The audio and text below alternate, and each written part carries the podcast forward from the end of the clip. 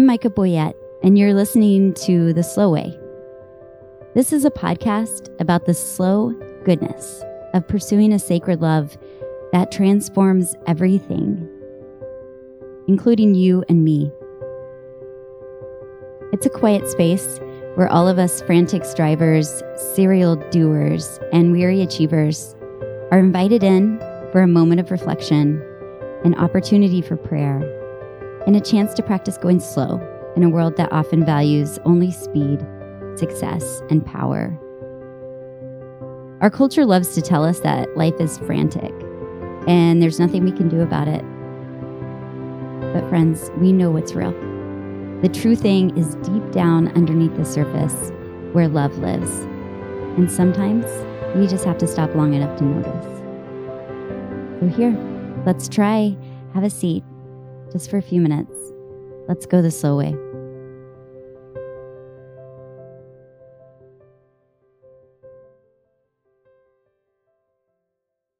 Quote All I am saying is that anyone can do this. Anyone can ask and anyone can bless, whether anyone has authorized you to do it or not. All I am saying is that the world needs you to do this because there is a real shortage of people willing to kneel wherever they are and recognize the holiness, holding its sometimes bony, often tender, always life giving hand above their heads. That we are able to bless one another at all is evidence that we have been blessed, whether we can remember when or not. That we are willing to bless one another is miracle enough to stagger the very stars. End quote. Barbara Brown Taylor, An Altar in the World, A Geography of Faith.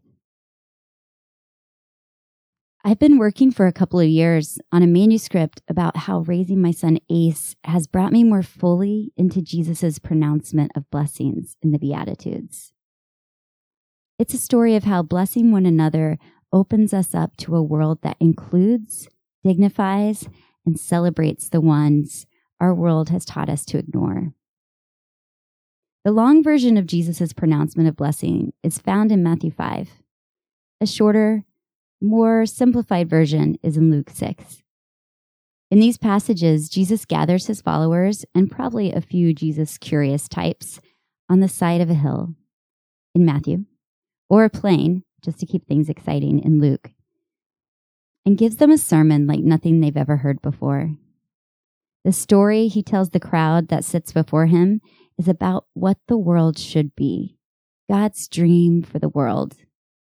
Who deserves dignity and what gives humans value. And the answers he gives have nothing to do with power, authority, wealth, or status. He's presenting a value system utterly different than the systems in which we humans instinctively operate.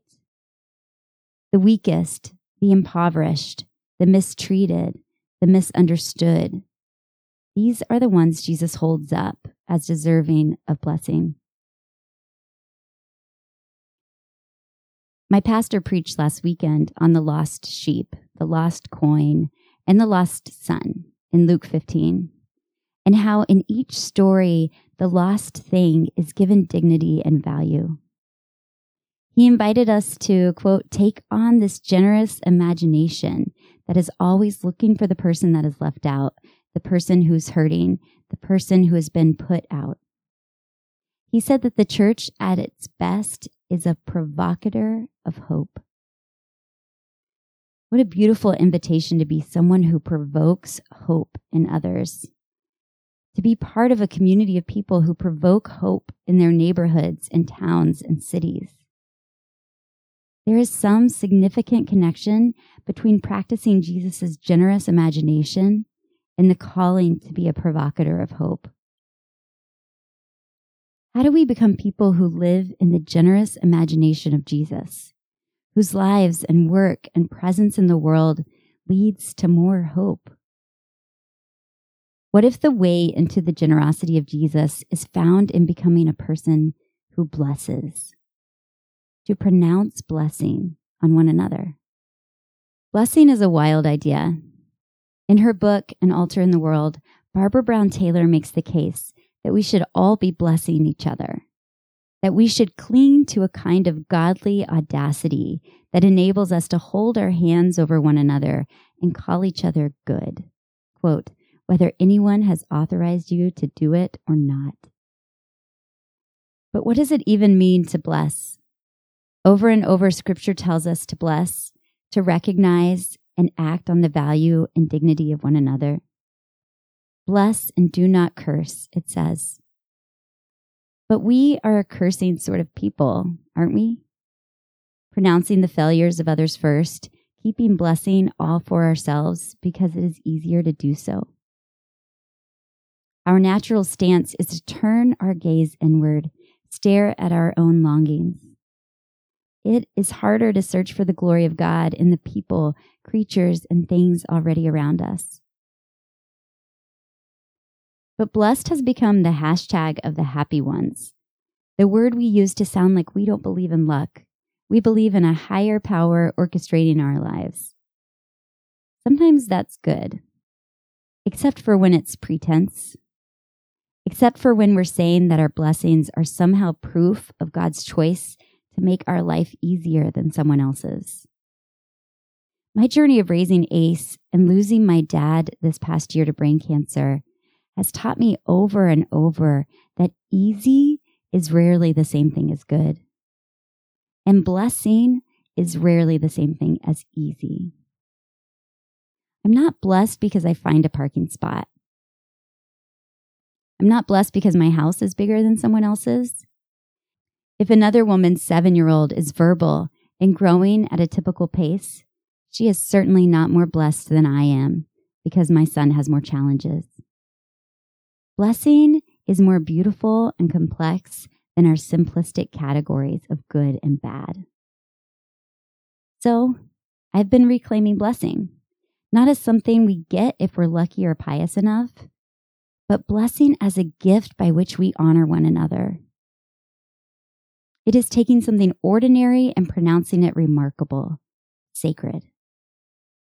Barbara Brown Taylor says the act of blessing is not so much the work of conferring holiness as it is the hope filled task of recognizing and acknowledging the holiness already there.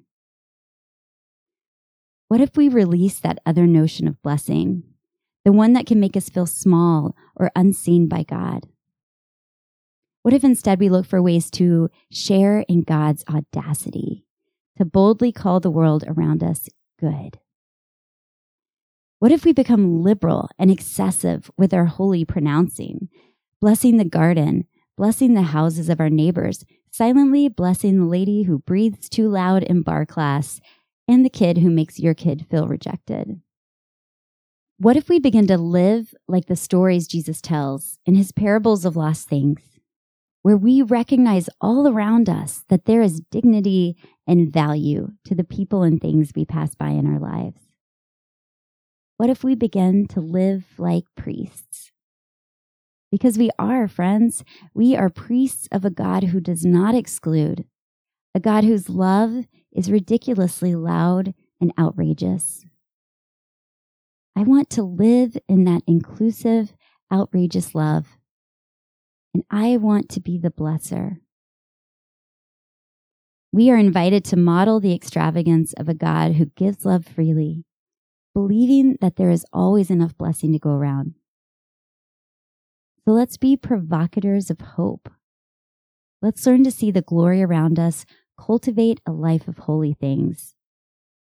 Let's hold our hands over foreheads and shoestrings, babies and strangers, casseroles and glasses of wine, and call them holy. Let's learn to bless so we forget how to curse.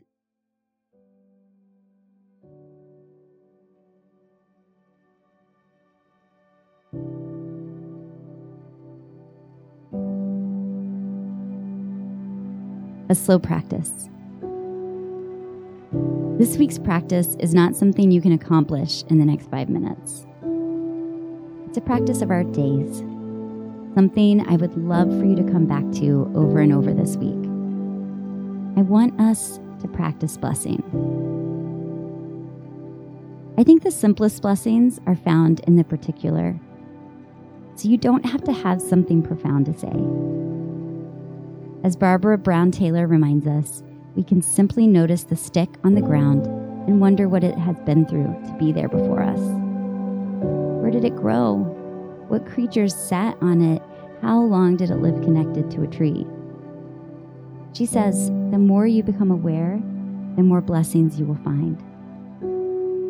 So here's what I want us to do I want us to find our own simple blessing to carry with us into our days, to whisper to our cat when she curls into our laps, to speak into our toddler's ear when we're helping put on shoes before school, to think silently as we approach the postal worker behind the counter or the grocery checkout clerk, or to say out loud when someone cuts us off in traffic.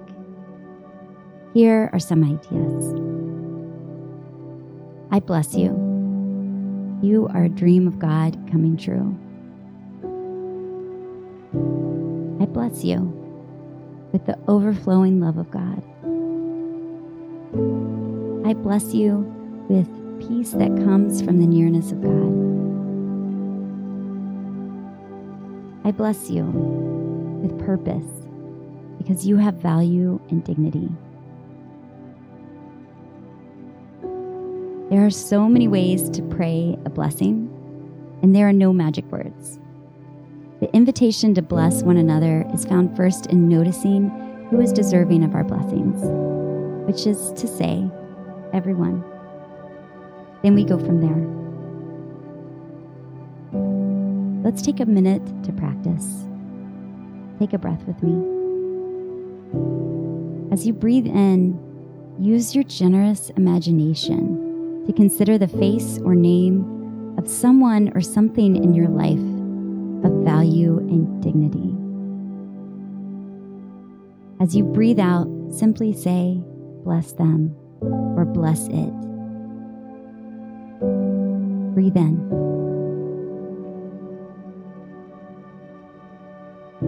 Breathe out. Let's spend some time in silence practicing becoming people who bless.